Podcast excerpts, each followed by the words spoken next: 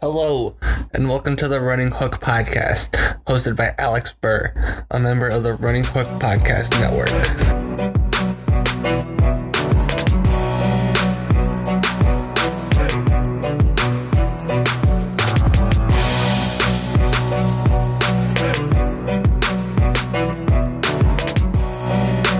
Hello, and welcome to another edition of the Alex and Dylan Basketball Power Hour. This time, we won't be getting barricaded by Battleground Dylan Hughes, and we won't have them stepping all over our James Harden analysis. Isn't that right, Dylan? Man, it was tough having to fight through all the noise yesterday. Um, obviously, the two shining stars right here had to had to make way for the rest of our of our network, but uh, you know, luckily things are back to normal tonight. It, it really was, and I'm not saying this because I'm biased. It was one of the best things we've ever put out. Just truly phenomenal content on, like, truly legitimate, legitimately great content and legitimately hilarious content. Like, we were talking about this pre pre show, Dylan, but you aren't going to hear very many Jessica Simpson references in 2021. Like that was that was kind of out of left field, and that's that's that's why we love Caleb Lynn. Like I was saying, man, you got to find ways to stick out in this podcast world, and if you got to reach back to like the early 2000s, late 90s, man, you do it, and you hope it sticks. Dylan, um, we do have to start on a little bit more of a somber note this week because there have just been so many cancellations. And you kind of brought it, up, you touched on it when we were talking about it pre show because we figured we were going to have to talk about it. This is probably unavoidable, but just there's been so many games canceled. Like another game tonight, not tonight, but a Saturday game between the Suns and the Pacers has been postponed. It'll probably start touching the teams we're going to cover. Like we got pretty lucky this week that none of our teams that we're doing the Mavericks' first game back this week was against the Charlotte Hornets, which we were covering. So we're probably going to start having games that we're covering gonna get gonna get postponed because of how everything that's going on. And eventually, Dylan, let's face it, we're gonna probably pick a team that's gonna have, you know, have a COVID outbreak. Yeah, I mean it's spreading like wildfire right now, and I mean damn this disease for taking away another Mikal Bridges showing against the Pacers, man. That's the real takeaway here. But yeah, it's it's uh it sucks and like when you really look back, it's kind of amazing the NFL didn't have more issues. I mean, they had issues in the beginning and they kind of figured it out. And maybe that's going to be the same thing here cuz like we're not even a month into the season yet. So it's not shocking that it's happened this way and like they keep switching around the protocols and the testing. So maybe they just need to figure out the right mix of things and it'll start to um, fix itself. But like, see, the difference between the NFL is you only have, you know, 16 games before the playoffs. So the NBA, I mean, they're already halfway to playing 16 games this year, or even more than that, whatever it is. So there's just way much, way more travel, way more interaction with people, way more airports, all that stuff. So it, I think it's definitely going to be a problem, and um, it's going to be interesting to see if it continues at this level. I mean, at the level it's currently at, it's not horrible, but if it gets if it gets worse, then you know it's uh, they may have to figure an alternative out or just extend the season. I don't know what their plan is, but they're not on a great track at the moment. By my count, and this is not me, I should have probably researched this, but by my count, there's been about five or six teams heavily impacted by this. The Celtics and the Heat have had to postpone a couple of games each. I think the Heat are back playing, but the Celtics, I'm not entirely sure about. The Wizards are having issues. The Suns now are having issues. The Mavericks just got over their issues. Yeah, this is going to be a problem. And I, you know, again, caveat neither of us are doctors, but I mean, I wish we were doctors. I could use that kind of money right now. But actually, no, I don't wish I was a doctor because that would be a horrible experience during a pandemic. I take that back, doctors. I respect the doctors, um, Hughes, but all seriousness, this is just gonna be really shitty, and this is just gonna keep happening because the NBA, you know, rightfully or wrongfully, they just want to get through the season, and they are going to just throw. I mean, we saw we didn't watch a Nuggets game this week because they basically made the Sixers play with like seven guys. Tyrese Maxey played like 42 minutes in that game. Like he's a rookie. He shouldn't be playing 42 minutes in an NBA game right now. He just shouldn't be. And we're just going to see a lot of games like that too, where they're just forcing teams to play with like eight guys and all scrubs, and it's going to be a blowout because hey, the other team has all their starters and they're they can play normal rotation. This is going to be a weird season. This season. So Dylan, I think you'll agree with me on this. This season will definitely probably have more of an asterisk on it than the last season because this season, this is where all the weird shit's going to happen and a lot of weird seating stuff, right? And I mean, Toronto hasn't been affected by the virus, but we're seeing it with the Raptors. The Raptors are very clearly, I mean, yes, Ibaka and Gasol are huge losses, probably very big losses, but they're not playing in Toronto. They're playing in Tampa, and the other teams get to play in their home cities. But it's going to be a lot. It's add the COVID stuff. This is a very weird season, and I'd say this season definitely the champion would have an asterisk way more than last season. Yeah, and what the NBA has going for it though is that by the time the playoffs come around, these guys may all have the vaccine. So that that and like I think the projections right now are like general public, like the people that need it less, which would be, you know, athletes in their 20s and 30s would be on the bottom of the totem pole pretty much. Um, but I, I think they're supposed to get it around, you know, late spring, early summer. So that kind of falls around the playoff range. So hopefully it works out because it would really suck if, oh shoot, Anthony Davis is going to miss the entire series because of COVID, you know, something like that. Um, and it, you know, it, even if they, the thing is like, even just the end of the season, like playoff seeding, you know, which has a big impact on the playoffs, that could be impacted too. Cause a lot of these games are, like, oh, Clippers and Lakers the last day of the season. And if you have COVID for that, it could determine who gets the one or two seed or whatever. You know, it, it, definitely could have a big impact. So we just have to hope the vaccine maybe gets a little bit ahead of schedule from where they're projecting. Um, otherwise, it definitely is going to leave a big asterisk on this season. So, okay. So we don't really get much into, like, we don't get much into politics and like other life things on this show, and that's not because neither of us aren't vocal about it. It's just this really isn't a space to express express pol- political opinions. And in my opinion, I think Dylan would probably agree with that. But this this could be construed as a political question, a societal question. So they're not using they're distributing vaccines right now, right? And they're throwing vaccines away. Would you, Dylan, have a problem with NBA players maybe getting the vaccines that they're not using, that they're just throwing away? Well, I think they're throwing them away because they're not usable anymore. I don't know that much about them, but is it, it one of them has to be refrigerated at like an extremely low temperature? I think that may be part of the reason they're throwing them away. Again, I don't know everything, every detail about it. I don't think they're just willy nilly throwing them away. Like, I think they're throwing them away because they're not usable anymore. So I, even if you just gave them to whoever, um, like NBA players, I don't know if they would actually be effective. But again, I don't know all the details of it. This is this is my opinion. I think so. First of all, they should be forming like massive lines, right? In general, just to mass vaccinate people. I understand, you know, they want to control it, but this is like literally this could be the difference between life and death for a lot of people. So that's first and foremost.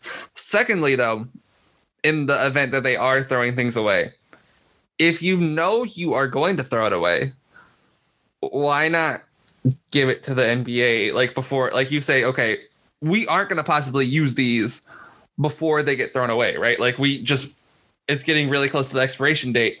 Why not say, hey, let's just say the Knicks, right? Hey, Knicks, do you want to get this vaccine ahead of the line? Because we're gonna throw, we're not gonna use these vaccines anyway, and you need to vaccinate. Let's just say they're throwing away 30 vaccines. That's about a traveling party size during the COVID restrictions. I mean, would you be opposed to that? I, I guess that's what I'm asking.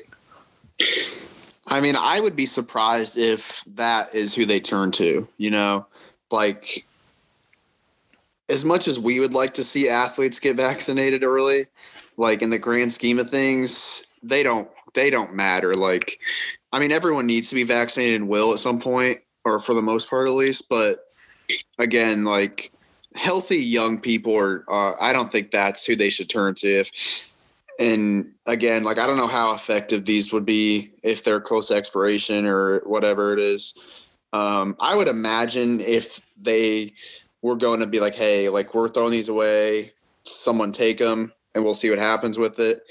Like I would imagine that's still going to go to someone that's a little bit more vulnerable to the virus. So I personally would not be okay with that. Um, but again, you know, it seems like celebrities and famous rich people get benefits that the rest of us don't. So it wouldn't shock me if uh, something like that was going to happen. I just think that we have to prepare for the possibility of it happening. And some of our friends in baseball might. Let's just be real here. The NBA is very image conscious. They are, are 100% care about good PR, right? I'd say they might care about good PR more than other things our friends at the MLB might be a little more brazen about it, right? Our friends at the NHL might be a little more brazen about it. I, I would agree with your point that I would rather it go to people who need it first. But I think that if you aren't going to use them and you can't, like, you just are feasibly have no ways to get them to people, I don't think it's the worst idea. I don't know. It's it's a really heavy moral argument because you could I don't think there's a right answer here. Like I think you're right and I think I could be right too. I don't think that there's 100% a right answer here. I like this requires a lot of nuance and that's not nuance isn't great for podcasting, but we can't just approach this like a bunch of sports cavemen. We have to be fucking people about it. And I Dylan, I think you agree with me when I say there probably is no right answer to this question. Yeah, and like the end of the day, you want everyone to get vaccinated. So if people are getting it compared to just throwing them away, you can't get too mad at it. But I guarantee if the NBA, because people got mad at the NBA during the bubble for using all the tests um, that could have been going to other people. And I mean, that's a very fair reason to get mad. Like, if, you know, and you know, I know me and you were happy to see the league come back, and we got some you know good podcasting out of it and all that. But really, like they probably should have just canceled the season, and especially if it was going to cost as what it did, which was a bunch of tests and all of that. So, you know, there's there's like you said, there's a lot of different ways to look at it, and I mean, if people are getting vaccinated, you can't be mad about it because they're going to get it sooner or later either way. But again, like if you have the choice, give it to these people's dads and not them. You know what I mean? Like give it give it to someone a little bit more vulnerable to getting the virus. Um, but again, we'll we'll see because, like you said, it could be a possibility, um, and it, it wouldn't shock me if it happened. And I will say, we both live in Indiana. I don't know about you. I don't know what the fuck is going on. I don't know when I'm getting this vaccine. And it's very like the clarity hasn't been there. And I think if we had a little more clarity, we might be able to talk a little better about the situation. But like, I know right now they're vaccinating all the old people in Indiana. That's all I know. I know the first three phases are just vaccinating 80 plus, 70 plus, and 60 plus. And that's, I think that's literally all they've unveiled on their website. I don't think they have any other information. And that's, it's generally speaking, a problem. like, this is very serious. We need, we need the information. Like, and the lack of transparency is frankly concerning. Again, oh fuck it, I'm getting political. Just like we need to demand better from our politicians. Like we need to know better. We need to know stuff. It's important that we, the public, know stuff because let's face it, we're two out of seven, or we're two out of like how many people live in America? 330 million. I mean, 330 live, 330 million lives are on the line. Like we need to have better transparency, and it makes me sick. There's like, I don't know Indiana's population offhand, but it's like five or six million, I think. That's a lot of people. We we just need better transparency, and it makes me sick. But let's let's move on to basketball, Dylan, because I'm getting angry, and I like to be happy. I like to be happy. Does that sound good with you? That sounds great, man. I, I have enough politics uh, on a daily basis, so Yeah, it's and, and enough coronavirus in general. So I felt like we needed to address it because it's a lot of a lot of cancellations going on, but j- like we hope. I'll just say personally before we move on, I hope that these players don't develop like that heart condition that's being developed because that sounds really fucking scary. Like Yeah. the, the that Red Sox pitcher, I don't remember his name. I think it was Rod something Rodriguez. I don't remember his name fully. He developed a heart condition and it was like that's scary. We don't know. Like I still feel like we're so in the dark about this virus. All we know is COVID is bad. That's that's basically I feel like the extent. Like you could read into it, but I feel like you get a lot of different information on it too. So I hope all these guys that are catching it are okay, and I hope they aren't passing it on to their like. We had guys last last playoffs, Dylan, like before the bubble, they opted out because they wanted their kids to you know be healthy, and now, I mean, I don't know what's going through Avery Bradley's mind, right? But Avery Bradley opted out before the bubble. Now he's back playing again, and you know, good on him. But like, I could, I fear for like the people's kids. You know, it's just real talk. Like it's really scary, and I apologize for the very serious at very serious stuff at the beginning because I don't like going here personally. I feel like if you want to go here on your podcast, feel free. Right. But it's that's not really the vibe of the Alex and Dylan basketball power hour. This isn't the Alex and Dylan politics hour. that doesn't that doesn't sound anywhere near as good. It's it does not sound like ADPPH. No, no, ADBPH all the way. Um Dylan, let's let's get into the basketball. Um, thank you. If you made it through that and are on the other side, I'll timestamp when I don't normally timestamp because I don't normally put in the effort for that. I'll timestamp when we start talking about the basketball if you just want to skip ahead to that. But I felt like we needed to touch on it. So, Dylan, we're talking about the Denver Nuggets first because the Nuggets intrigued. I would think it's safe to say the Nuggets probably intrigued both of us the least this week, as much as the Thunder maybe suck. So let's get into the Denver Nuggets. So the Nuggets this week, they had they had a pretty hectic week actually. So they played the first game they played was against the Dallas Mavericks, where they lost 124 to 117 in overtime. That was a really fun game. Uh, they beat the the beatdown 76ers 115 to 103. They beat the New York Knicks 114 to 89. You'll see a a common theme is beat the New York Knicks this week. Very, very common theme because all three teams, all three of our teams played the Knicks this week. And then they lost to the Brooklyn Nets in a heartbreaking 122 to 116 loss. So, Dylan, what are your grand takeaways so far from the week of the Nuggets?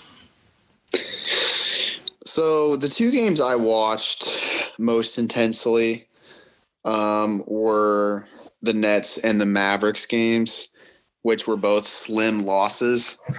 And you know, I couldn't help but think during it that they were a Michael Porter Jr. away from winning both of those games, who they didn't have because of all the protocols and stuff. I don't know exactly what's happening with him. I haven't really looked into it, um, but I know he missed both of those games. And the problem with the Nuggets this year is they don't have very good depth. So losing Jerami Grant, Mason Plumlee, and Torrey Craig in the offseason, which we we knew coming in was going to be an issue. Um, and right now, I mean, their bench is really tough. Like, so you got Monte Morris, who is very good. You have JaMychal Green, who is very good. So those are your two guys that you can rely on. Um, PJ Dozier, I was watching him to try to figure out what his best attribute is. And I don't think I've ever said this about a player, but the, I think the really standout thing about PJ Dozier is that he's just really good at making reverse layups. And like that's really I, all I can come up with for him. Because otherwise, I don't know. He gets the ball, he puts his head down, and he goes to the rim. And he doesn't do much else. And he's not necessarily bad at that, but you know, you would like to have someone that's a little bit more well rounded. Um, so he's he's a bit of a black hole. Um, Bol Bol, who started against the Nets, I mean, they had three forward start with they had Millsap, Jokic, and Bol Bol all start, which was pretty fascinating. And man, I know Bol Bol is probably still like two or three years away, but he every time he's on the floor, he flashes potential, man. Like he he's I mean, there's times where he's dribbling up the floor. He's he's hitting uh, threes coming off a, a, pin down. He's making nice passes. He's uh, blocking shots. I mean, the dude is thin as hell, and like watching him guard KD was was really uh, atrocious. Like he he tried. I'll give him credit for that, but he failed miserably, and he he got taken out after a few KD buckets. But they, they just kind of struggle. Um, with depth right now, and not having Michael Porter Jr. certainly hurt. And for that Nets game, I think Gary Harris was also out, which just compounded their issues. Um, so, I mean, like this is a team we know pretty well. Like we saw them go into the playoffs deep last year, and we watched a lot of them and talked about them a lot. Uh, I mean, they have Will Barton back compared to last year, so that's helped a lot. I think it was the Nets game where he went off. One of them I, I one of them I watched, he went off. I think it was that Nets game. He just could not miss from three. Um, so you know that's that's nice because you know Jokic can only do so much, and Jamal Murray, who's been good, he still has his games where he's iffy and isn't hitting shots. So it's nice to have that other um, scoring option, but for the most part, it's still Jokic having to do a shit ton of work. And in that Mavericks game, they he was um, in foul trouble and sat for a lot of the second or third quarter. One of them, I think it was the third quarter, and then he ends up coming in the fourth quarter and scoring 17 and pushes the Mavs to overtime. Uh, the Mavs, of course, ended up finishing them out.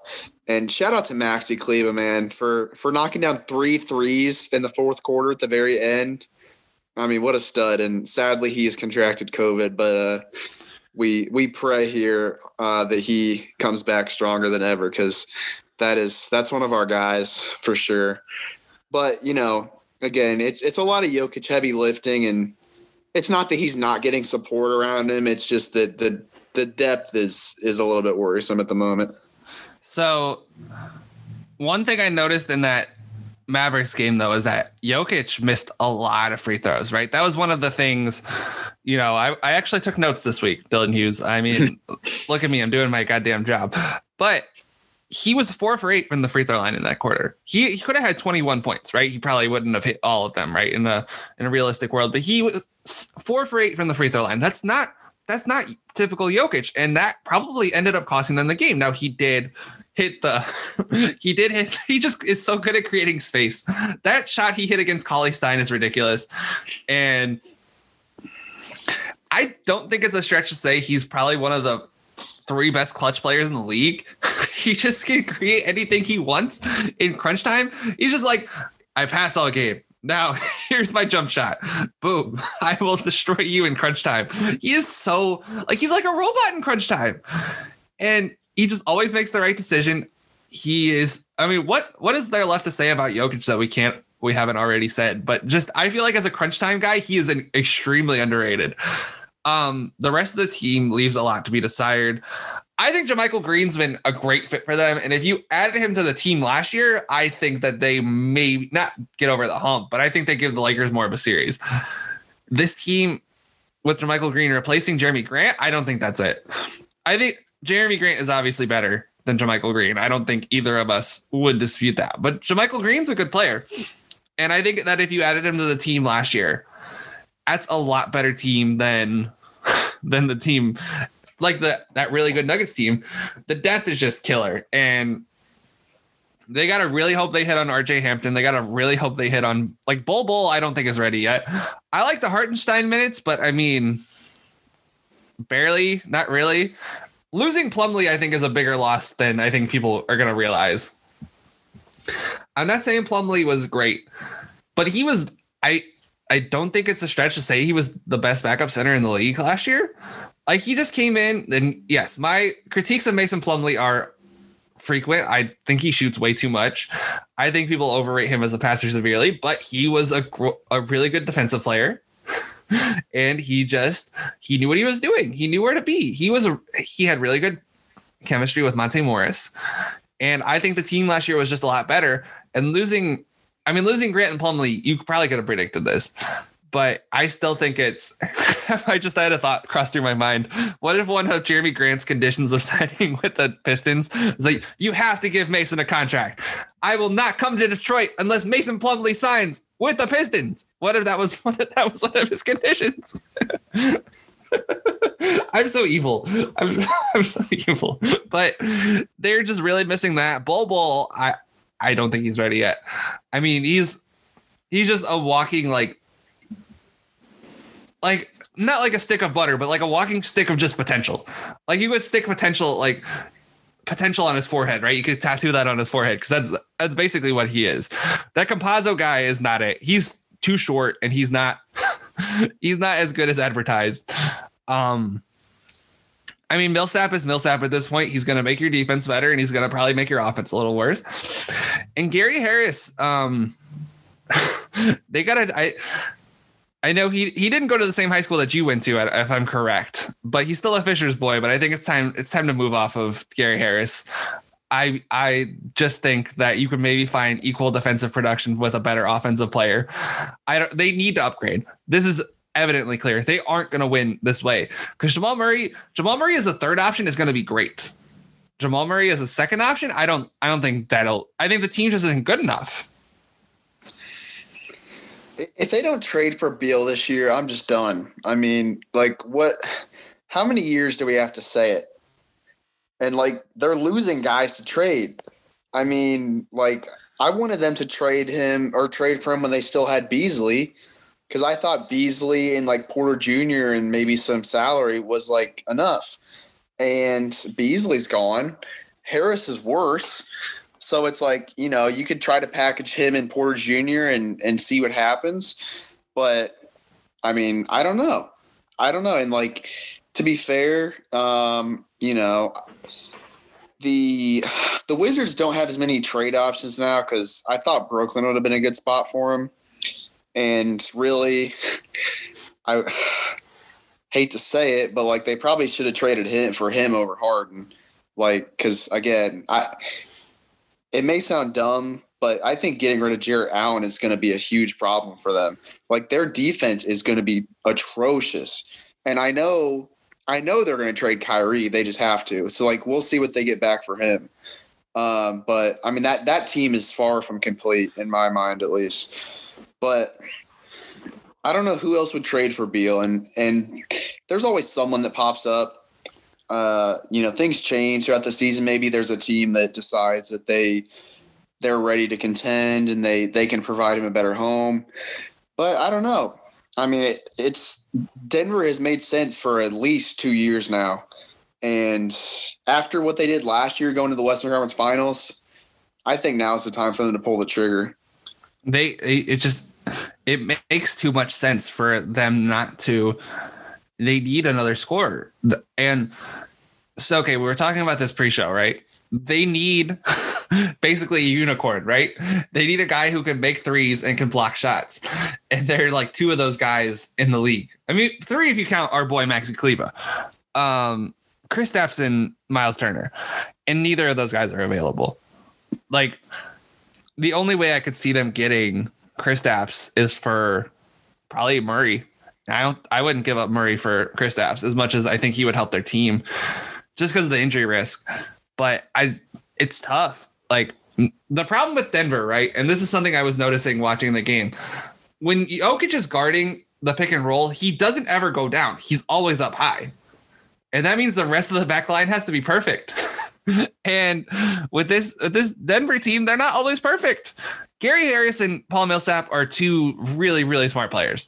There's no denying this. They are probably two of the highest IQ guys in the league, especially Millsap. Millsap has Millsap would not be in the league this long as long as he's been. He would not have blossomed in like year six like he did if he wasn't one of the highest IQ players in the league.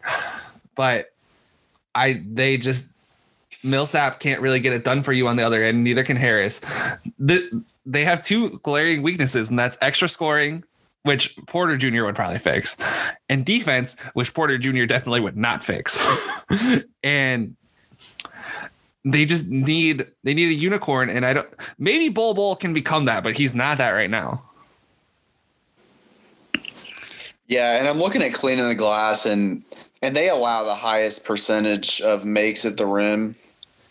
And like that doesn't surprise me at all because I mean Jokic has never been a rim protector, but they don't exactly have incredible wing defenders anyway. I mean Gary Harris obviously is a good perimeter defender, but outside of him and Millsap, you know, you have some holes. And if you're not able to funnel guys that are going to the rim at a good rim protector, they're going to make shots. Like it's not it's not rocket science. And so far that's what's been happening. And I mean, as we talked about pre-show, like Denver's starting unit is so good offensively that it doesn't matter as much. But I mean, if you look at these two games that we're focusing on, Brooklyn and Dallas, like those are teams that you need to like those are teams that you're going to compare yourselves to. Like those are the top of the league teams that you need to figure out a way to beat.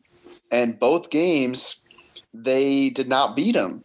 And like Brooklyn, it wasn't like you're having Jarrett Allen and DeAndre Jordan, KD like go off at the rim. I mean, I think Bruce Brown had like two or three layups at the towards the end of that game that really closed it out for him. Like that, that those are the kind of problems you really have to shore up. Otherwise, you're putting a lot of pressure on yourself offensively. And again, they have an insanely high ceiling offensively. So it's not like they can't outscore teams.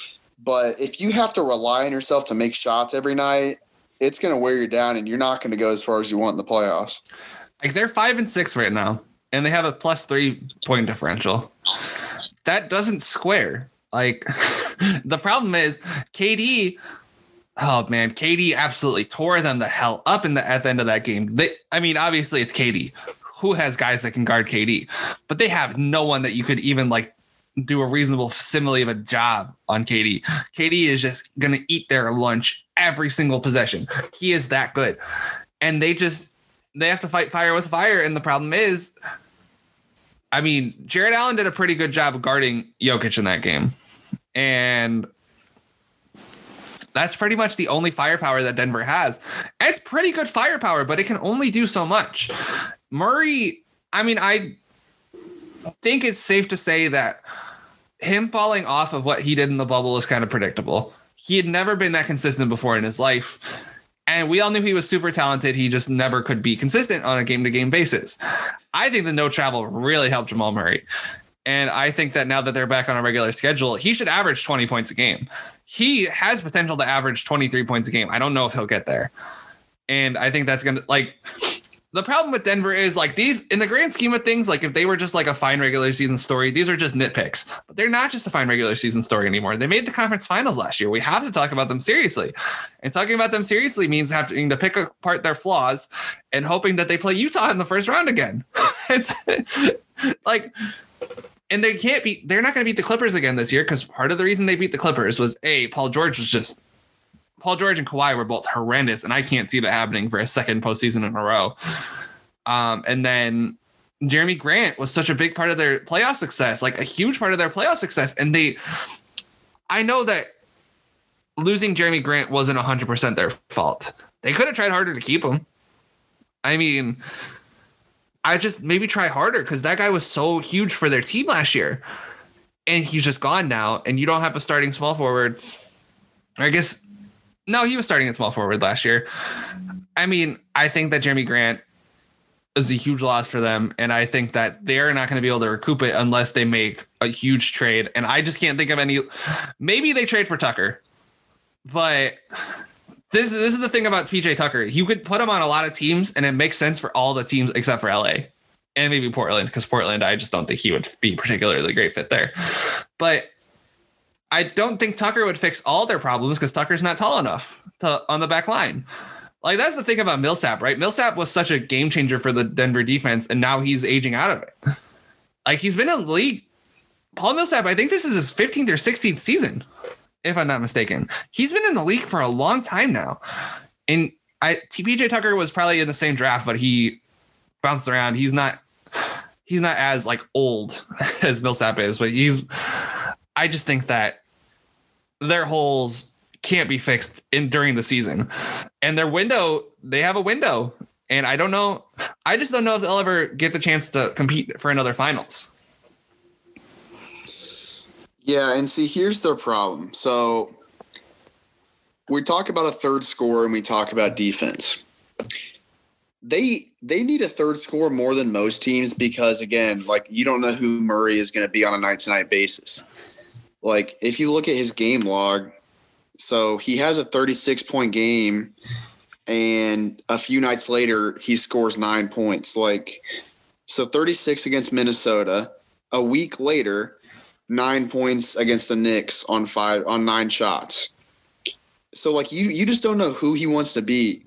And like the good thing this season is he hasn't had those atrocious shooting nights except for the very first game of the season he was one of nine but like you know the first week or two you kind of give them a break. And like he thus far he's been fairly consistent shooting percentage wise but there's a lot of nights he just doesn't put shots up.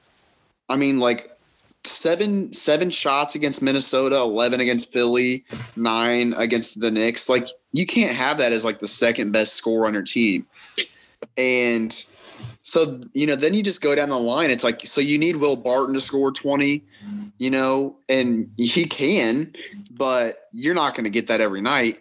So then, then you're at a point where you have to rely on your defense. If you can't, uh, if you can't consistently get scoring out of your top scorers aside from Jokic, then you got to fall back on something else to keep these games close. And they don't have a good defense. So unless they're able to somehow improve one one area, one of those areas, if they can improve one of them, they're probably fine. Like if you can get a, someone like Beal, then you know you, you have a lot more margin for error. Uh, or if you can get someone like Miles Turner or whatever uh, that can shore your defense up, then that's good. But you, you got to fill one of those holes, otherwise they're going to be a second round out. I, I don't think there's anyone on Denver's roster that would be appealing for the Pacers. Like no, because there's there's no way they're not a Michael Porter Jr. team, and they never ever ever ever will be. like just everything involved with Michael Porter Jr. They want no parts of that. And by the way, we're talking about Michael Porter Jr. This guy just apparently went AWOL. He's been missing for like the last three weeks. He got because he got COVID, which um I'm not trying to remark too much, but just based on his personal statements in the past, not particularly surprising. That's all. That's all I'll say. But like, they could really use Michael Porter right now, just for an extra like 12 points off the bench, like because that extra 12 points can make a difference, and they're just not. They're not really. Unless they add Beal, I don't think you can consider them a contender this year. I I just I can't see it with them because this is the problem with the Nuggets. The Nuggets operate like a small market team. Again, the window very finite. You need to win now. They should not have let Plumlee go. They should not have let Malik Beasley go. The Malik Beasley thing is looking terrible in retrospect, right? Because they're like, oh, we don't want to pay Craig. We don't want to pay Jerami Grant. We don't want to pay blah, blah, blah, blah, blah. He was a restricted free agent. Could have just waited out the string and just let him let him sign because he probably wouldn't have signed as big of a contract if he was in Denver. So like 12, 4 for 48 for Malik Beasley, you would like that right now if you're the, the Denver Nuggets. And they kind of fucked themselves over because they're like, oh, we need to save money on the luxury tax, need to save money on the luxury tax. And this is how teams fuck themselves at a title contention. If you want to win, you need to spend in the luxury tax. There's no other way around it. I, there's just no two bones about it. Ah, it just is so frustrating because the Nuggets, the Nuggets, I think you and I both loved them last playoffs, and uh, we I mean, it's 11 games into the season. There's a lot of time to bounce back, but I think it's fair to question if they will.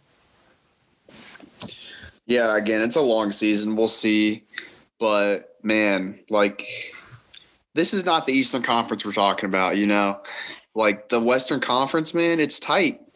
I mean, there's a lot of teams that would love to see one of those top dogs take a step back. I mean, Portland, uh, Phoenix, you know, like Houston after the Harden trade, they're they're still a playoff team in my mind, or they're they're in that race. San Antonio, I mean, there's a lot of teams out there that would love to make the playoffs and uh, or would love to at least jump jump up in the standings. And if Denver is gonna keep this up, where they're just where they're just trying to score 130 points, you know, it's th- those teams behind them are going to start salivating a little bit. I mean, can we just talk like real quick? Jokic is averaging a fucking triple double. oh yeah. I mean, uh, like we've talked about him a lot, especially after last playoffs. I mean, he's you know he's put himself up in that top that top one or two tiers of guys in the league. He's just he's just insane. Like he he does everything. I mean, we were worried about him slimming down and becoming you know not beastly enough. I mean, he's still the same guy he was. He's just a little bit thinner. Like he, I mean, he the the shot making. Like we always talk about the passing, but like like you said, like that's that shot he hit against the Mavericks at the end of overtime or the end of regulation. I mean, who the hell hits that shot? Like he doesn't jump. And yes, you know, he's seven foot tall. Um, but like he's just mastered the ability of of creating space and like in a way that doesn't rely on athleticism at all. Like he just kind of shimmies himself to space and just hits insane high arcing ass shots. And sometimes it's like a 20 foot jump shot. Sometimes it's like some, he hit like a Hakeem the Dream type of uh, uh, sky hook uh, in that game too. Like he, it's always something. And his, his shot making is insane. But again, like I, I just worry that he's never going to have that uh, second or third banana that he really needs to get to uh, where he deserves. Yeah, and I really don't ever want Jokic to leave Denver, but the conversation might need to be had because he's like he's legitimately, you know, top player on a title contender. I mean, I know you have to make so many like adjustments around your roster, but like I know Sabonis is having a great season, but if you put the Pacers roster around Jokic, are you telling me that isn't an instant title contender? Like that roster would is like tailor made for him. And obviously, if you're the Nuggets, you wouldn't trade. You wouldn't dare trade Jokic for Sabonis. But like, if he had the Pacers around him right now, I don't think that. I think that they're probably the best team in the East, even with the new. I mean, you could debate whether Brooklyn's the best team in the East. I think they are, but it's tough. And it, by the way, we're 30, 40 minutes into this pod. Um, we we alluded to the pod earlier, but yesterday, if you're looking for Harden trade reaction, um, go check that out because that was really a great pod. We talked about how great it was, but we didn't say what it was about, um, which isn't great promoting by me, but. Well, you'll see how great my promoting skills are at the end of the at the end of the pod when it comes to Dylan's book. Um, I think we touched on everything. We spent a lot longer on the Nuggets than I thought we were going to. Let's go ahead and move on to the Thunder because the Thunder have been that they're a really fucking fascinating team. So they had the Knicks on Friday and they won 101 to 89. They played the the Nets on Sunday and they beat them 129 to 116 with KD. They lost to the Spurs on Tuesday, 102 to 112. And then they got their shit kicked in by the Lakers, 128 to 99. Um, Dylan, this team is confusing. Like, do you think that they should just trade away George Hill and Al Horford and just totally embrace the tank? Yes. Like Al Horford especially raises them to a level that they have no no uh, need to be at because like man watching that Lakers game was just hilarious because putting poor poor Isaiah Roby a six eight guy at center, or I guess it would have been power forward. I don't know, but he was guarding Anthony Davis, and um, let's just say that Anthony Davis had himself a nice little game.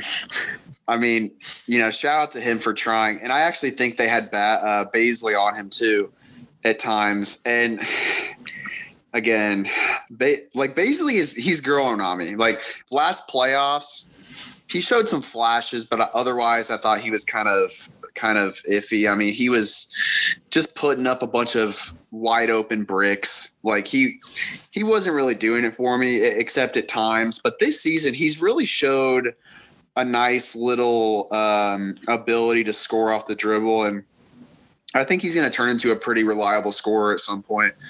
But on defense against Anthony Davis, yeah, it's not great. It's not a great effort. So, and if that was Al Horford, it would have been a much different story, of course. Um, but yeah, I mean, it's funny looking at this roster because it's like George Hill and Al Horford really stand out. Like aside from Mike Muscala everyone else on this team is just young and kind of getting their feet wet. And those two guys, you know, for sake of trade, had to had to make their way to Oklahoma City. But they're they're gone at some point. I mean, trading Horford's tougher because it's hard to it's going to be hard to find a team willing to take a center for 30 million like it's not like it's an easy trade to work out with two years left on his contract after this yeah and like i would say at this point he's probably already rehabbed his value um like it's not as much about him not being worth 30 million even though he's probably not it's more just about who is actually going to put up the money because mm-hmm. if you mm-hmm. really look around the league right now it's hard to think of many contracts that are just awful. Like I, I think leagues have gotten or teams have gotten smarter and they're not handing out ludicrous deals like we saw in like 2016, for example. All like, 2016 deals expired last year. Yeah. So, you know, we don't have many Joakim Noah, uh, Timofey Mozgov type of deals. Sorry to disrespect your man. How dare you? Dylan Hughes. This hey. it, it, hurts me because two of the terrible contracts in 2016 are handed out to two of my my two absolute favorite players of all time, and it makes me sick. God damn it. You know, I'm I'm very happy for Joakim. I, I'm very happy he got the bag, um, and I'm very happy the Knicks gave it to him. But you know, we we know we know that the uh, the market value is a bit off in that. So we we don't have that as much I mean, the only the only really terrible contract I can think of off the top of my head is Tobias Harris and uh, Al Horford. Al Horford. I don't think I don't think uh, that's a trade Philly's looking for at the moment. You don't think so? no, I would. I wouldn't say so, but you know, who knows what the hell Daryl Morey wants to do. Um, so you know, it's going to be tough for them to move off of him. Because like the teams that you think of, like the Kings at one point we talked about getting a center, but Richaun Holmes, like he's a starting center. Like there's there's yeah. no reason there's no reason for them to trade off of him, um, or at least to replace him in the starting lineup. Uh, the Wizards, they need a center, but they don't need a good player. Like they're I, am sorry that like I'm sorry for Westbrook and and Beal that they're that they're as bad as they are, but and we already had our Beal discussion. well, you you threw out yesterday on the pod. You threw out yesterday on the pod where you would send Andre Drummond to the Wizards. well, I wouldn't put Andre Drummond and Al Horford in the same category. Let's just say that. I, I don't think Andre Drummond would help the Wizards' winning percentage uh, too much. Although he's probably better at this point than Robin Lopez, but the fact that it's even a discussion in my mind says how I feel about Andre Drummond at this point in time. so we'll see what happens with Al Horford. I mean, I would like to see him move, but at the same time, like he's not going to make them good enough where it's going to really hurt them. I mean, they're going to be end up being a, one of the worst teams in the league, so it's it's fine. Uh, George Hill, much easier to move. Would be shocked mm. if he's not moved. Would be shocked if he's not on the Clippers. Yeah, that's like literally a perfect fit. I mean, I it it makes too much sense to not happen, which, which means probably it means it won't. I mean, hey, what if Kyle Lowry makes his way to LA? You know, I, that's not possible, but I I want it to happen because that that hey, would be perfect. It's not possible if you're that negative, but touche, my friend, touche.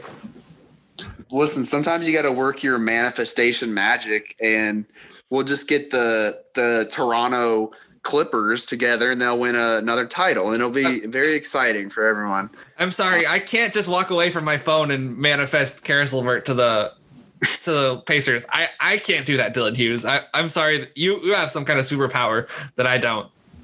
Apparently, yeah. Maybe I'm the one that needs to work on Lowry to the Clippers. And hey, I'm just saying, you want to say it's not possible but Paul George, um, I think would enjoy Toronto quite nicely. um, so, so anyway, so Shai Gilgeous-Alexander has been good lately. Uh, I I love watching him because he just does the same moves over and over. It always works.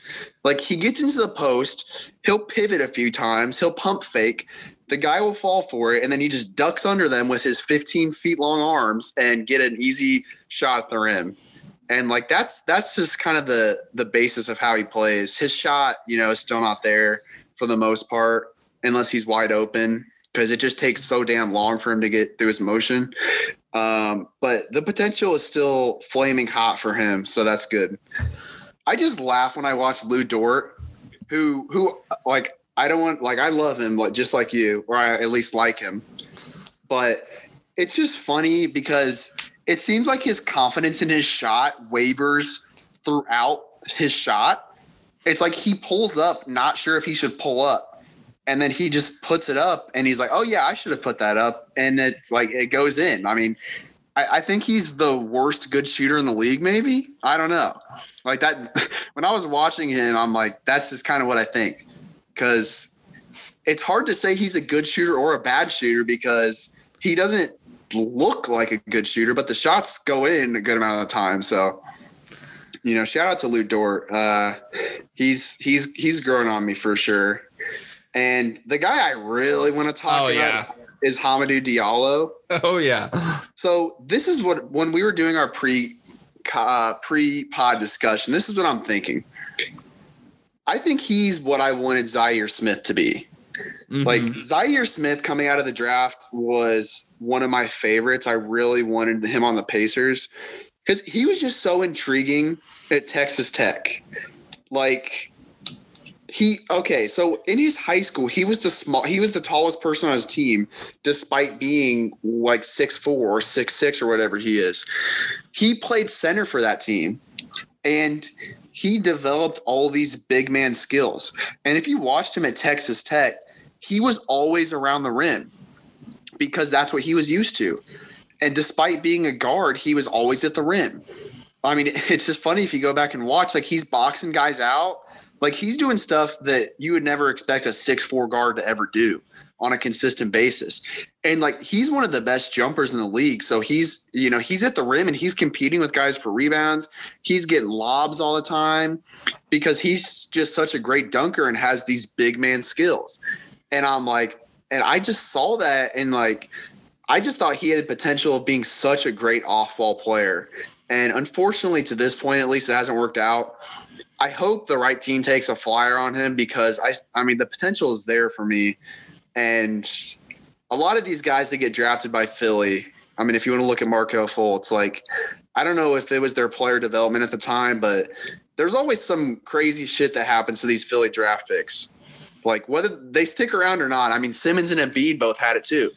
Like all these guys go through something. And it's a good thing not- Mikal Bridges didn't go there, I guess. yeah, I don't think he would end up being the way he is. Uh, but yeah, like Zhaire Smith just hasn't really had a fair chance. But this is not about Zhaire Smith. But the point is that Hamidou Diallo, I think, is the same type of guy. Like he's around the rim a lot, and he's very explosive and such a like good leaper that I mean he's despite being his you know his guard size at 6'5", 200 pounds. I mean, he's always at the rim, always going for lobs, and he's just so exciting. And he's he's a great off-ball player, and that's what he kind of came out as. But his ball skills are getting a lot better too. Like he's he's driving to the rim with the ball and scoring. I mean, he's shooting 63% this month on nine shots a game, uh, averaging about 15 points and five rebounds. Like he's he's he's pretty good. And he's he had two 20 point games back to back. He had 16 the next night, and then last night he had nine uh, in just 20 minutes. Like he's I mean, there's a lot of good prospects on this team, and SGA is probably still the best. But Diallo is really exciting, and I, I think he's someone to watch out for. So I, you know, Basketball Reference has the field goal percentage by distance. you want to guess how many Diallo's percentage zero to three feet from the rim? His shooting percentage, or how many shots Yeah. he? The shooting percentage, Uh, like low 70s, probably. seventy-seven point five. You want to guess how what percent of his shots are coming at the rim? Uh, probably 60. No, that's too high. Forty-three. Okay. But if you want to, if you want to do the paint, that's about sixty percent of his shots. Yeah. He is that dude is a dog. I love him. Like you just watch him, he stands out. And this season is going to be perfect for him because he's not fully developed yet. I, I think both of us will like he needs to work on his ball handling. He needs to work on his shooting.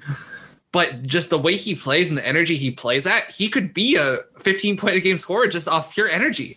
And I love that. He is going to be, he is so entertaining, like to watch, just in general. I had, I had Al Horford's um, differential pulled up. Do you want to guess what Al Horford's differential is this season? You know, I meant to look it up because I knew it probably was Stark, but I never got around to it. So, so hit me with it. 11.0. Yeah. Plus 11.0.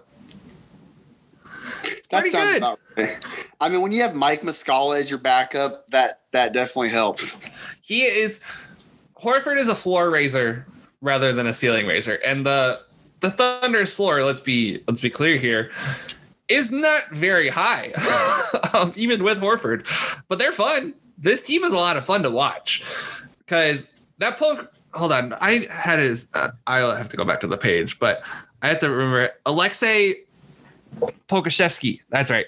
That kid is he is not good at basketball yet, but in two years, I bet you he will be great.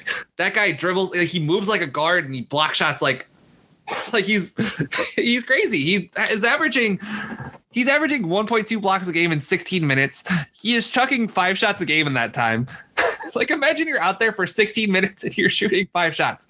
You you let's do the per 36 for a full game that's 11 shots a game that is too many for a rookie who's shooting 26% from the field but it doesn't matter he is so much fun that guy is just like i want to see him like thrive right? He's i want to see him handle the ball more. He had a really nice in and out crossover at the free throw line. I mean it was a missed jumper but there's like the way he moves he's so fluid. I love i want to see this kid grow. I'm going to be watching out for him the whole rest of the season. Um Shai Gilge, like Shai has been really standing out to me. Like I wasn't sure because he Shai wasn't really good in the playoffs last year. I wasn't sure what he would do after that, but he's come back and all the defensive attention is on him. Let's be clear here because they're not. I mean, teams as good as they are, they aren't scared of George Hill and Horford. They're scared of Shade. He's still putting up. He's still doing so well, and I just appreciate like how he's attacking the rim. How he's not afraid. Like he's clearly not afraid of all the attention he's receiving. he's shooting 48.8% from the field on 15 attempts a game. That's pretty good, Dylan. That's pretty good. I think I love the way he's attacking the rim. I just I love everything he's doing out there. He's playing great. Lu Dort. Um, also, I'm probably gonna have 30 guys on this team by the end of the season, but member of the honorary Mikal Bridges All Stars for me. Um, just love the way that guy plays. He's like legitimately great. This team, if they get like Cade Cunningham or like that, they would be a perfect team for that Mobley kid out of USC. I don't know if you've seen him, but he's like a mobile seven footer who can shoot. I think that it's not unreasonable that they could probably be contending in like two years' time, like for a playoff spot. This team has a, a loads of potential, loads of it. Like the Roby kid is looking good from what I've seen. The Maledon kid, I haven't really watched him intensely, but he's looked fine. I mean, they just have so many young players, and they're all looking good. like none of them, none of them suck, except Pokusevski. But he's gonna get better. he's gonna get better because that kid is just he's ridiculous. Like I said, he looks like Jay Skeets with uh, the NBA Jam bobbleheads.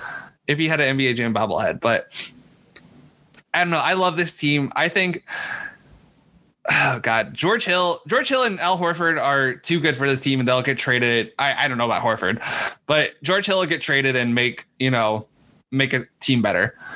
And I, I Dylan, do you have anything else to say about the Thunder? Well, I do have one important question. So, if we put 2023 Pokusevski on Denver right now, are, are they making the finals? I mean, yes. what I have in store for this kid, he is going to be he's going to be the greatest basketball player of all time. Okay, that's just this plain and simple. He's going to be him and Bol Bol on the same team. I mean, my God, Jokic, Jamal Murray, Bol Bol, Michael Porter Jr., and Pokusevski. it's that's It gonna be. screams. It just screams finals run. I, that's all I can think of. I think, like, even if Pokusevski isn't as good as I think he is, like, it's still an interesting flyer to take at pick 17. Like, it's still, you know, and that's what the Thunder, they have so many first round picks. They can just fucking take flyers It doesn't matter. They're gonna if Houston sucks this year, and I think that there's a good chance that they might, they're going to have Houston's first round pick. And I think Houston's first round pick is only top four protected. So let's just say, let's just say they're even like a mid lottery team, right? Like they pick like eighth or ninth.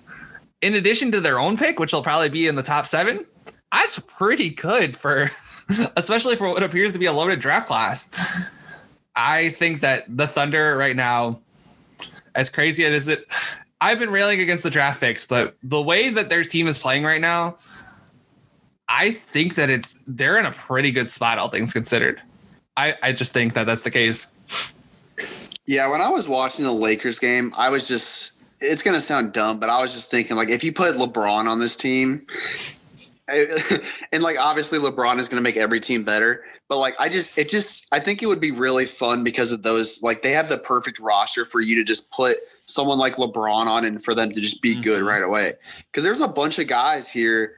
Like again, like if, if Diallo had an in like a top tier creator next to him, I think he would be just insanely good. Because again, he is so good off the ball and so explosive and quick.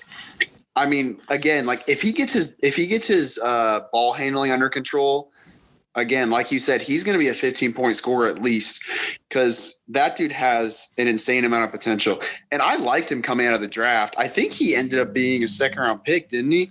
He was the 45th 45th pick in the 2018 draft. Yeah, I I mean I liked him as like a late first type of guy in that draft because I I liked him in Kentucky a lot. I thought he had um, really nice potential and and he's even exceeded my expectations. So, like you said, if they get Cade Cunningham or one of these top creators in the draft, I think right away next year, like they're not going to be a playoff team probably, but they're going to be very interesting because there's a lot of potential. Like the, the, if you really look at their entire rotation, and again, like Kenrich Williams, I like a little bit. Like he he's, he's not fine. great. He's fine. Yeah, he's he's a decent backup.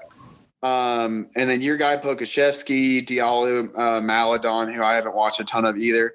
But like all these guys are interesting. You know, you don't have a spot that's just awful. Like even Muscala, like at least he makes threes. He stretches the floor for you. So like if you put a really good creator uh, next to Shai and all these pieces, I think they're going to be interesting pretty soon. If I'm not mistaken, I'm going to pull up the box score, but I think the game that they played against the Nets, Muscala might have went off from three.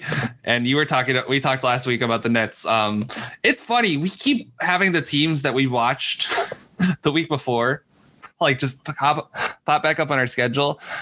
No, it looks like Muscala didn't play. But I remember one of the games, Muscala was like five of seven from three, and he's like about due for a couple of those. Like Muscala's not great, but honestly, as like the center for a tanking team, if he was the starting center, they would achieve their desired goal of losing all the games. But even even then, like I think that the team is still Horford making the team competitive is good for them because then they'll have like, you know, they have two vets who know how to win, right? Between him and Hill. And I think that's a good thing for them. I think that really really and truly, Shai is in a great spot because he's learned from the best of the best at this point. Like other than no, he's had nothing but great vets around him his whole career and that's going to continue. And like, think about three years into your career, and you're still surrounded by like phenomenal vets, right?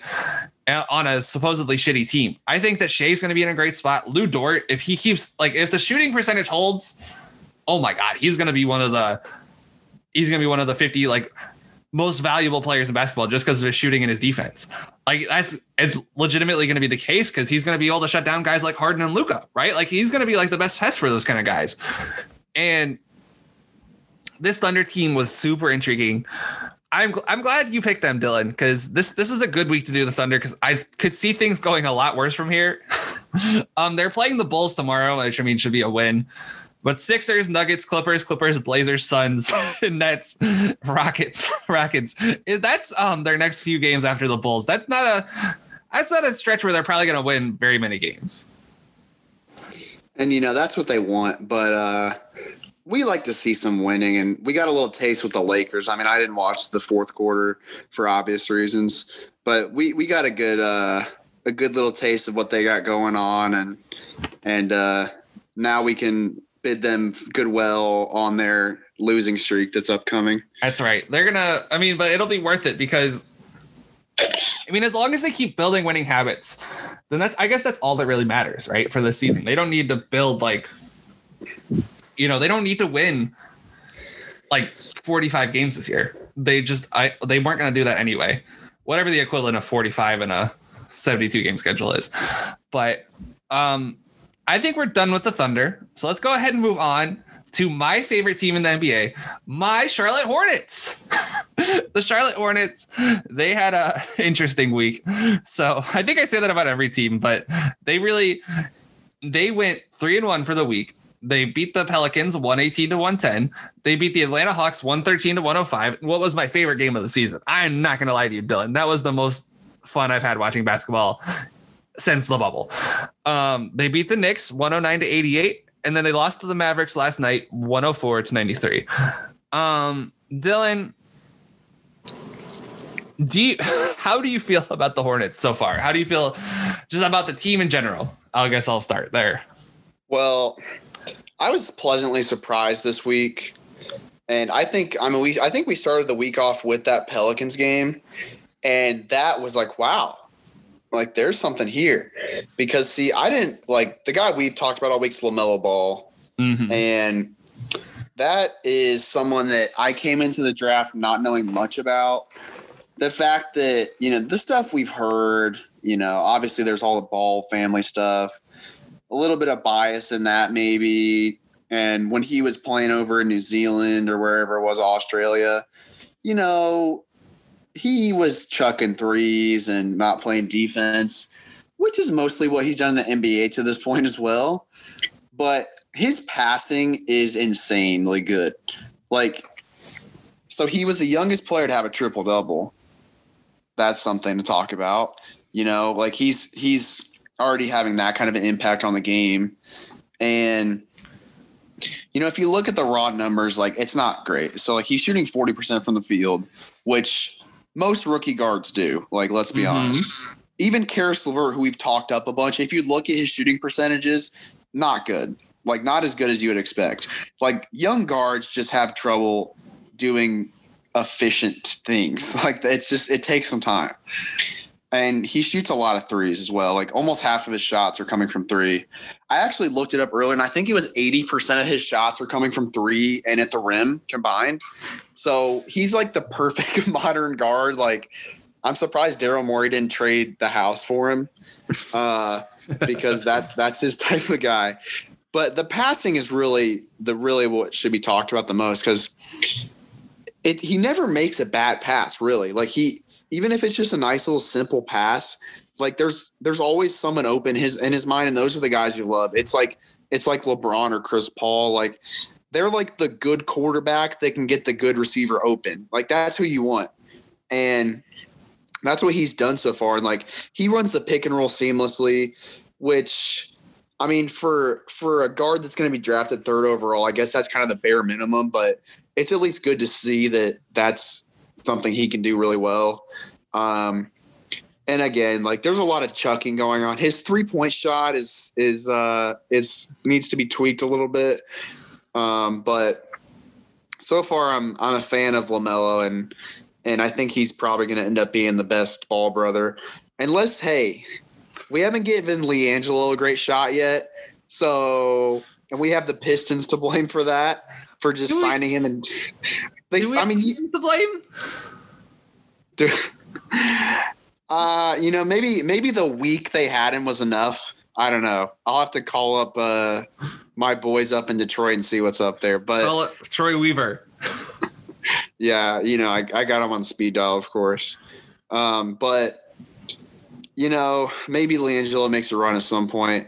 But what I've seen from Lonzo at this point, I mean, again, like it's the beginning of the season. It's it's a team that doesn't really fit him that well, his play style. So maybe I'm blaming him too much, but from what I've seen from LaMelo this this point, he is very good. And as we've chatted about throughout the week, like there's no one on this team to hate. No. I mean, all of their guards are good. Like Devonte Graham hasn't shot great, but like we know what he can do. Terry Rozier is somehow proving to be worth that contract, which I never thought would happen. Uh, I mean, I've loved PJ Washington since the draft. I called him a more modern David West, and I stand by that. I think he's awesome. Uh, Miles Bridges was also a big fan of him coming out of the draft. The Martin twins, that's a name. Those are names to watch out. I mean, they're like the same the same guy. They they they do pretty much the same things, and you don't know who the hell is doing what. But it's one of them, that's for sure. And uh, we'll have to check in on them and see if they have a shared bank account like the Morris twins did, because someday they're going to get paid, and I'm excited for them for that. But yeah, like this entire rotation is is pretty exciting, and like as we were talking about pre-pod, even Bismack Biyombo is like kind of fun. Like he he fits in with this group really well because they just pass it so well. They're leading the league in assists, and I, when I saw that earlier, I was not shocked at all because everyone on this team damn near is a good passer. Like Gordon Hayward really developed into a really good passer in Boston, and he's carried that with him. All these guards can pass.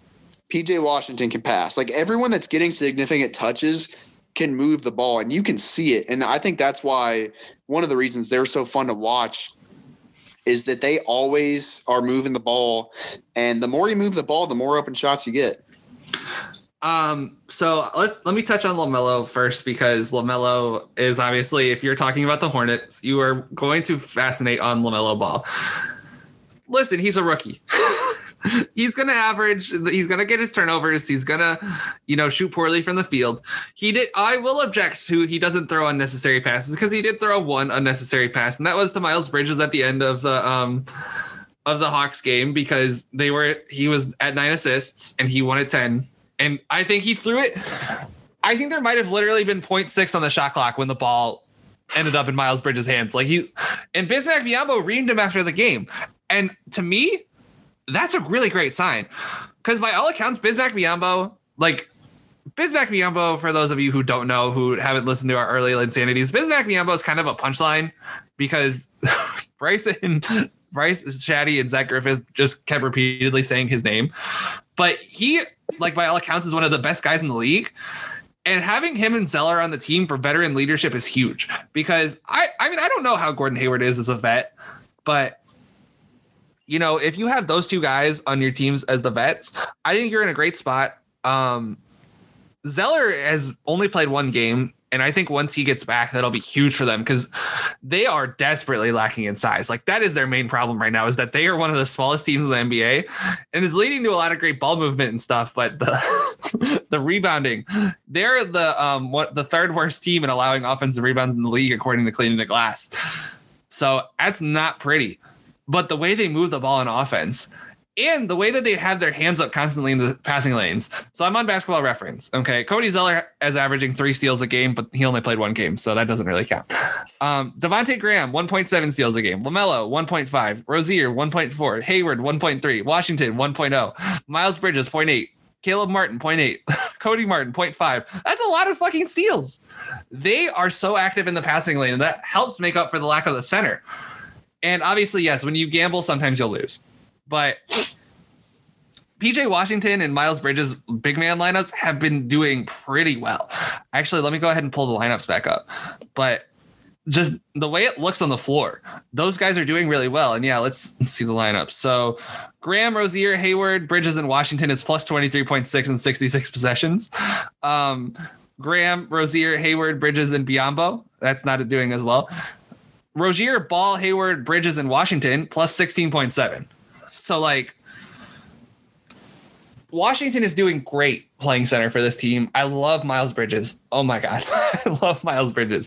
I love the way he plays. He's so like he's such a high flyer, and that's the other thing with this team too. They're liable for a couple dunks that make your head go like just absolutely insane. In that horn in that Hawks game, Miles Bridges and I think it was Caleb Martin one of the two. I again, it's hard to tell which one is which. They look exactly the same. They're twins. Um, they had two explosive dunks, and that's the thing. The Martin twins are fun to watch. They're so good. Like this team, honestly, Dylan. If this team was around, like in this iteration of the team with every player where they're at, if this team was around five years ago, they'd have been a probably like the league would have been like, "What the hell is this? Why are all these guys playing so small?" And they'd be outscoring everyone. And now everyone's knows the trend. But man, this is just such a such a fun team. And we haven't even talked about Hayward. Hayward's looked great. Like he's just such like a a calming presence for the team. Like Lamelo had a like a touchdown pass to Hayward, for, and Hayward just is like instead of taking it to the rim for, to maybe get blocked, he just shoots a short fadeaway. And it's just like little things like that help the team so much. And I think that Hayward's been Hayward's probably playing like like an all-star this year. I think Hayward, like if we were doing all-star teams, he'd be on the all-star team in the East. He's been that good. And we do have to talk about the elephant in the room though, and that's um that's Mr. Devonte Graham. He has not been as good this year, and I think it's a product of having too many cooks in the kitchen. The starting lineup of Graham, Rozier, Hayward, Washington, and Biyombo, they are currently right now minus 16.9 on cleaning the glass with an anemic 94.1 points per 100 possession on offense. It's not getting it done. And I think Devonte Graham had unlimited freedom last year, and he, with how many ball handlers they have, he is not going to have unlimited freedom this year. And I think the logical move is to move Lamelo into the starting lineup and let Devonte run the six and run the second unit as the sixth man. It, it literally just makes too much sense because Devonte doesn't have enough opportunities to handle the ball. He's passing really well. He's averaging six assists a game, but they just he needs the threat of Devonte Graham last year was that he was a great shooter off the dribble, and he just isn't doing any shooting right now. Like he is horrendous in all shooting aspects of the game, and I think that would be a lot better if he was coming off the bench. Yeah, I mean it makes too much sense because like again, like you said, last year it was a different situation for Charlotte. Uh, but like right now, I mean Devonte Graham's type of player is always going to come off the bench. Like a small guard that can they can handle the hell out of the ball and shoot the hell out of the ball. Those guys just end up on the bench because they're always going to be undersized. They're always going to give up a lot on on the defensive end and you want them out there scoring, but you don't want them in crunch time, you know, just bleeding points. Um, so putting Melo up there would be really fun because obviously you get the size. Um, you know, the shooting, like the shooting is not going to be great, but just the passing and the size. I mean, with Lamelo playing more minutes, they're going to have a lot more transition, which this is a team that's going to thrive in transition because they just pass the ball so well, and and there's all a bunch of a bunch of good athletes on this team, and you know, giving giving Lamelo more time would make them a lot more fun. Uh, and, to the PJ Washington point, you know, we've talked on this podcast about how we're getting a little bit annoyed of the undersized lineups because some of these teams are just getting too cute with it but I don't think Charlotte's getting too cute with Washington mm-hmm. at the five. Like he he's legitimately a good five, and he shouldn't start at the five, but he's definitely someone that can hold his own for as long as you need him. And the offensive benefits they get out of it too. I mean, like they run the hell out of the floor, and they, again, you just have a bunch of quick athletes on this team, and Washington at the five opens up a lot of stuff for them. So uh, I'm excited to see them run more of that. And I'm also excited for Zeller to come back for rebounding, but also for screening because mm-hmm. he's, he's one of the best screeners in the league. And he's always the guy that's up there with, with screen assists. And you basically have three guards in this on this team that are getting, you know, close to 30 minutes a night. They can all handle the ball and shoot off the dribble.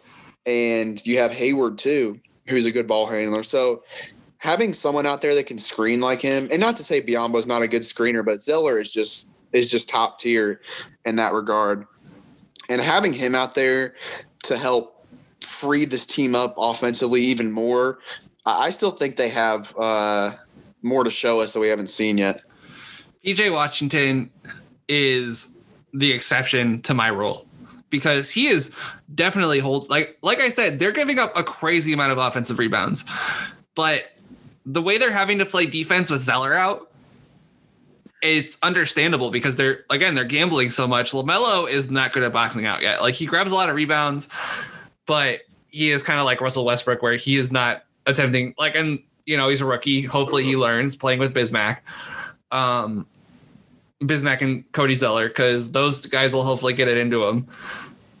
But their best lineups have been like I've been saying, their best lineup is probably LaMelo, Rozier, Hayward, Bridges, and Washington. That's crazy.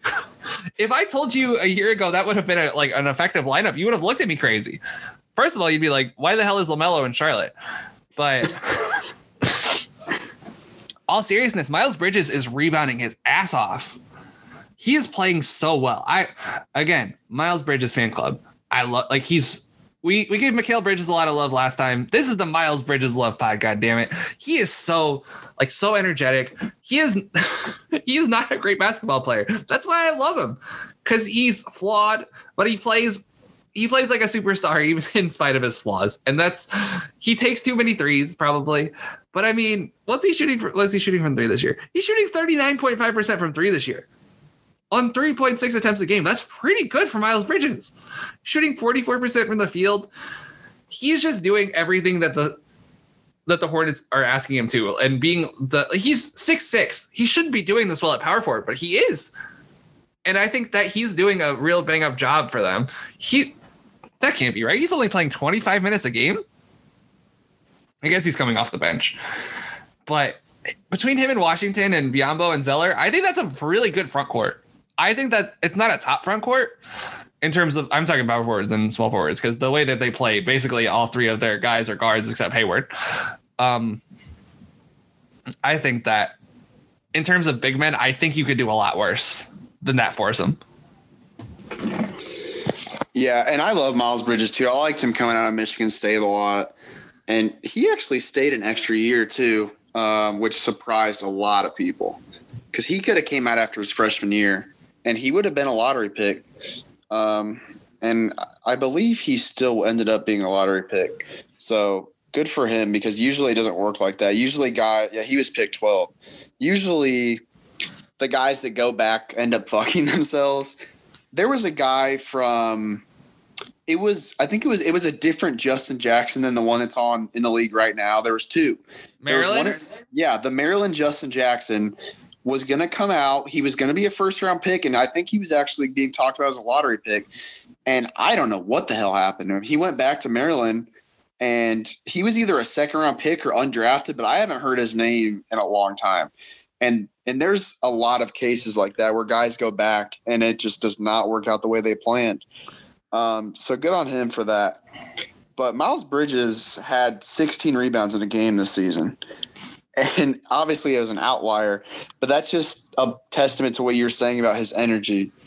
And again, like he's not extremely talented. I mean, he's he he has his moments, but he's uh he's still a little bit raw in some regards, and he just makes up for that in effort. He plays his ass off, and he's he's really fun, and I think he's a perfect fit for this group.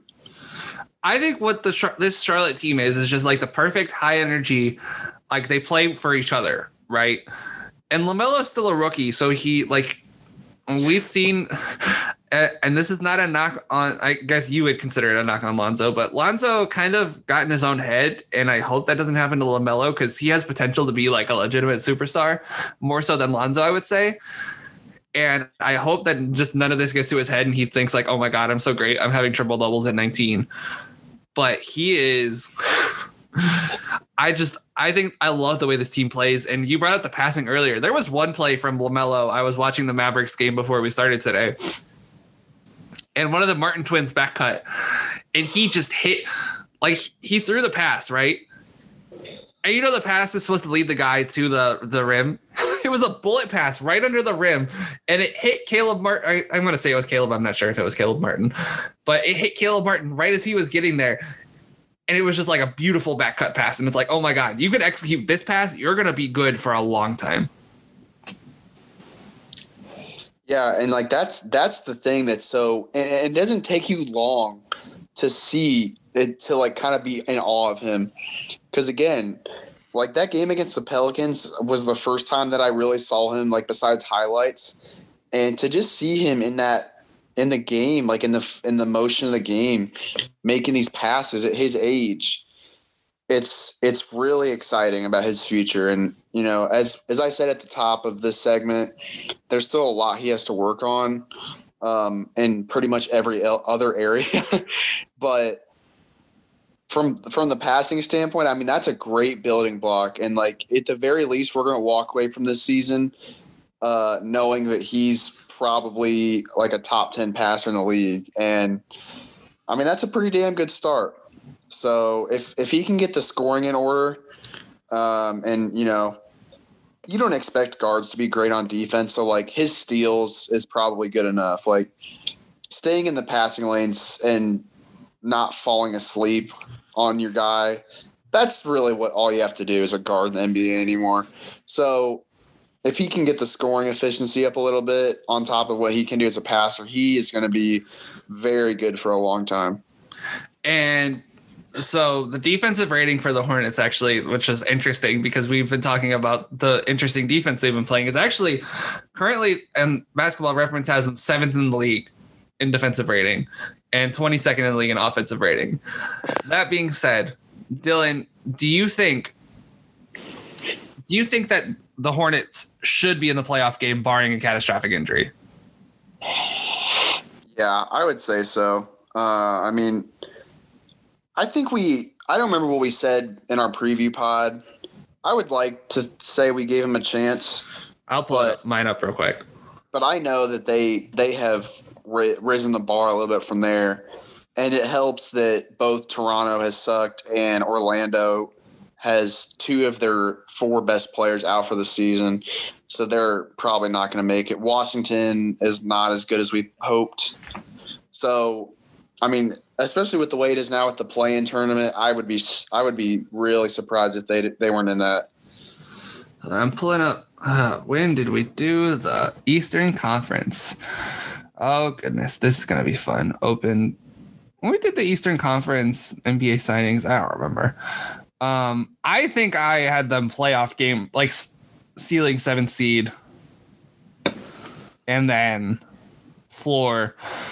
I don't know twelve, but I think they're gonna finish way better than twelve. I just don't see I them. Feel like, I feel like I had them seven between seven and eleven, so that's pretty much the range right there. where? Okay, I'm gonna do owned by me. I, it's. I mean, I didn't see this coming.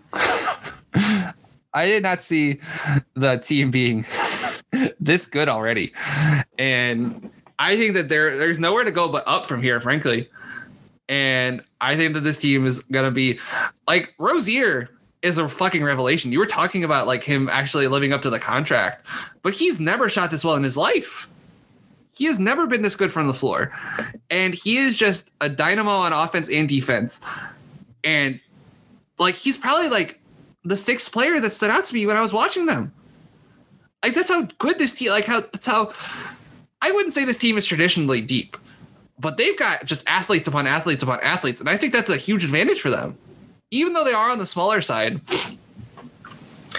Because let's let's just go through their heights real quick. So Hayward, six seven, Rozier, six one, PJ Washington, six seven. LaMelo, six eight. Is LaMelo their tallest player? There's absolutely no way. Devonte Graham, six one. Bridges, six six. Biyombo, six eight.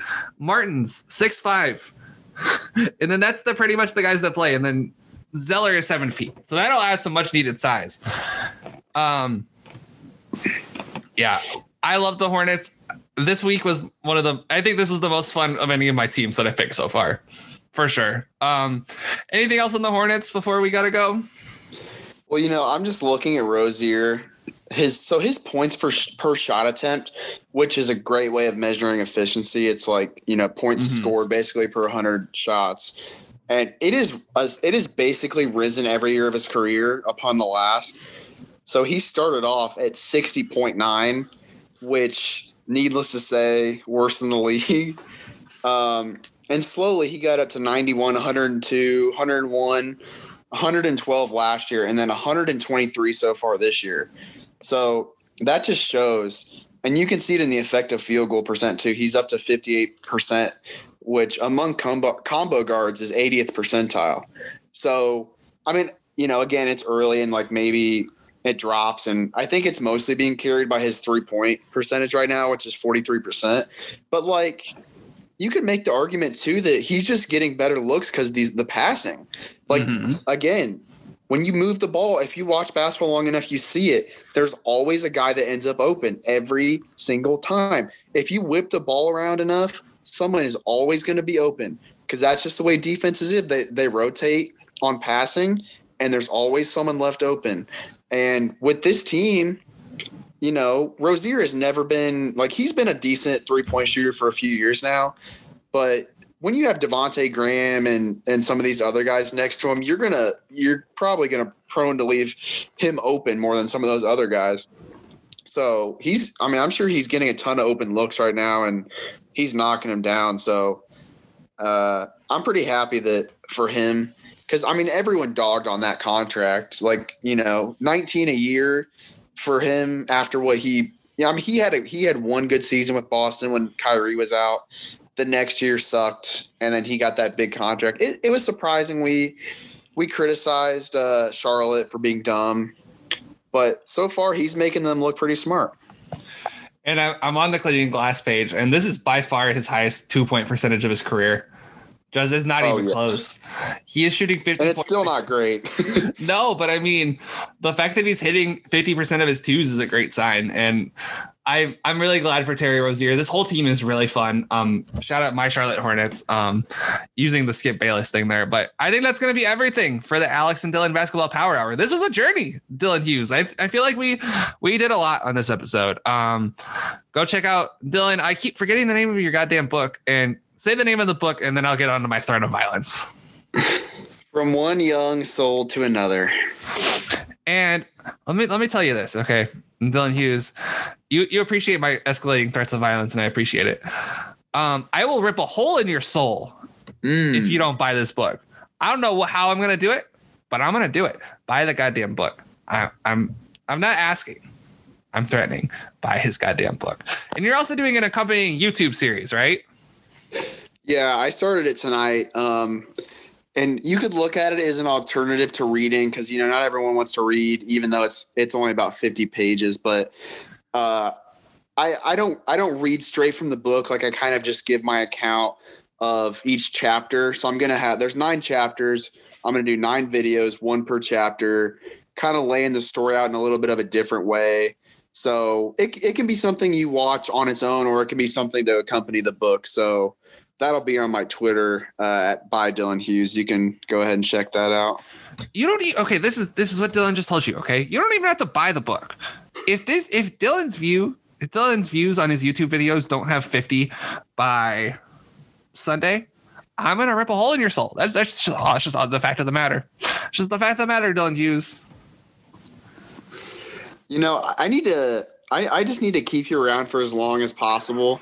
And everything I do, it, everything I release, whether it's a YouTube video, an article, a book, you're you're my promotional guy, and you're gonna walk around with some sort of weapon.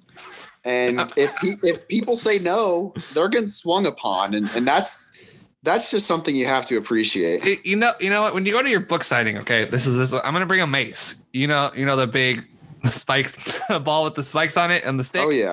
I'm gonna bring a mace, and I'm gonna wear I'm gonna wear like knight's gloves, right? Because then I could just tap it in my hand and not scratch my fingers, because that that would, that would probably hurt. But I'm going to hit you with it if you do not consider buying Dylan's book. Like you don't have to buy it, but just look at it. Like look at the back cover, see that, see my signature on there. You know, promoting the book, saying it's a wonderful book. Uh,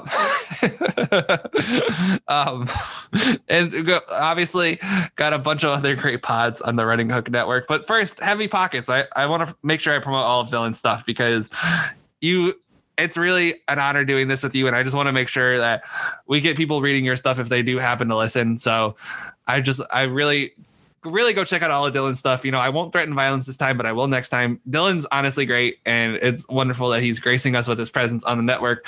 But other pods on the network, Linsanity, um, they'll be out with a week, the first playoff preview and the or review, and then the next week playoff preview. Came, it's coming out a little late in the week, but fuck it. Time is a flat circle, as Matthew McConaughey would say.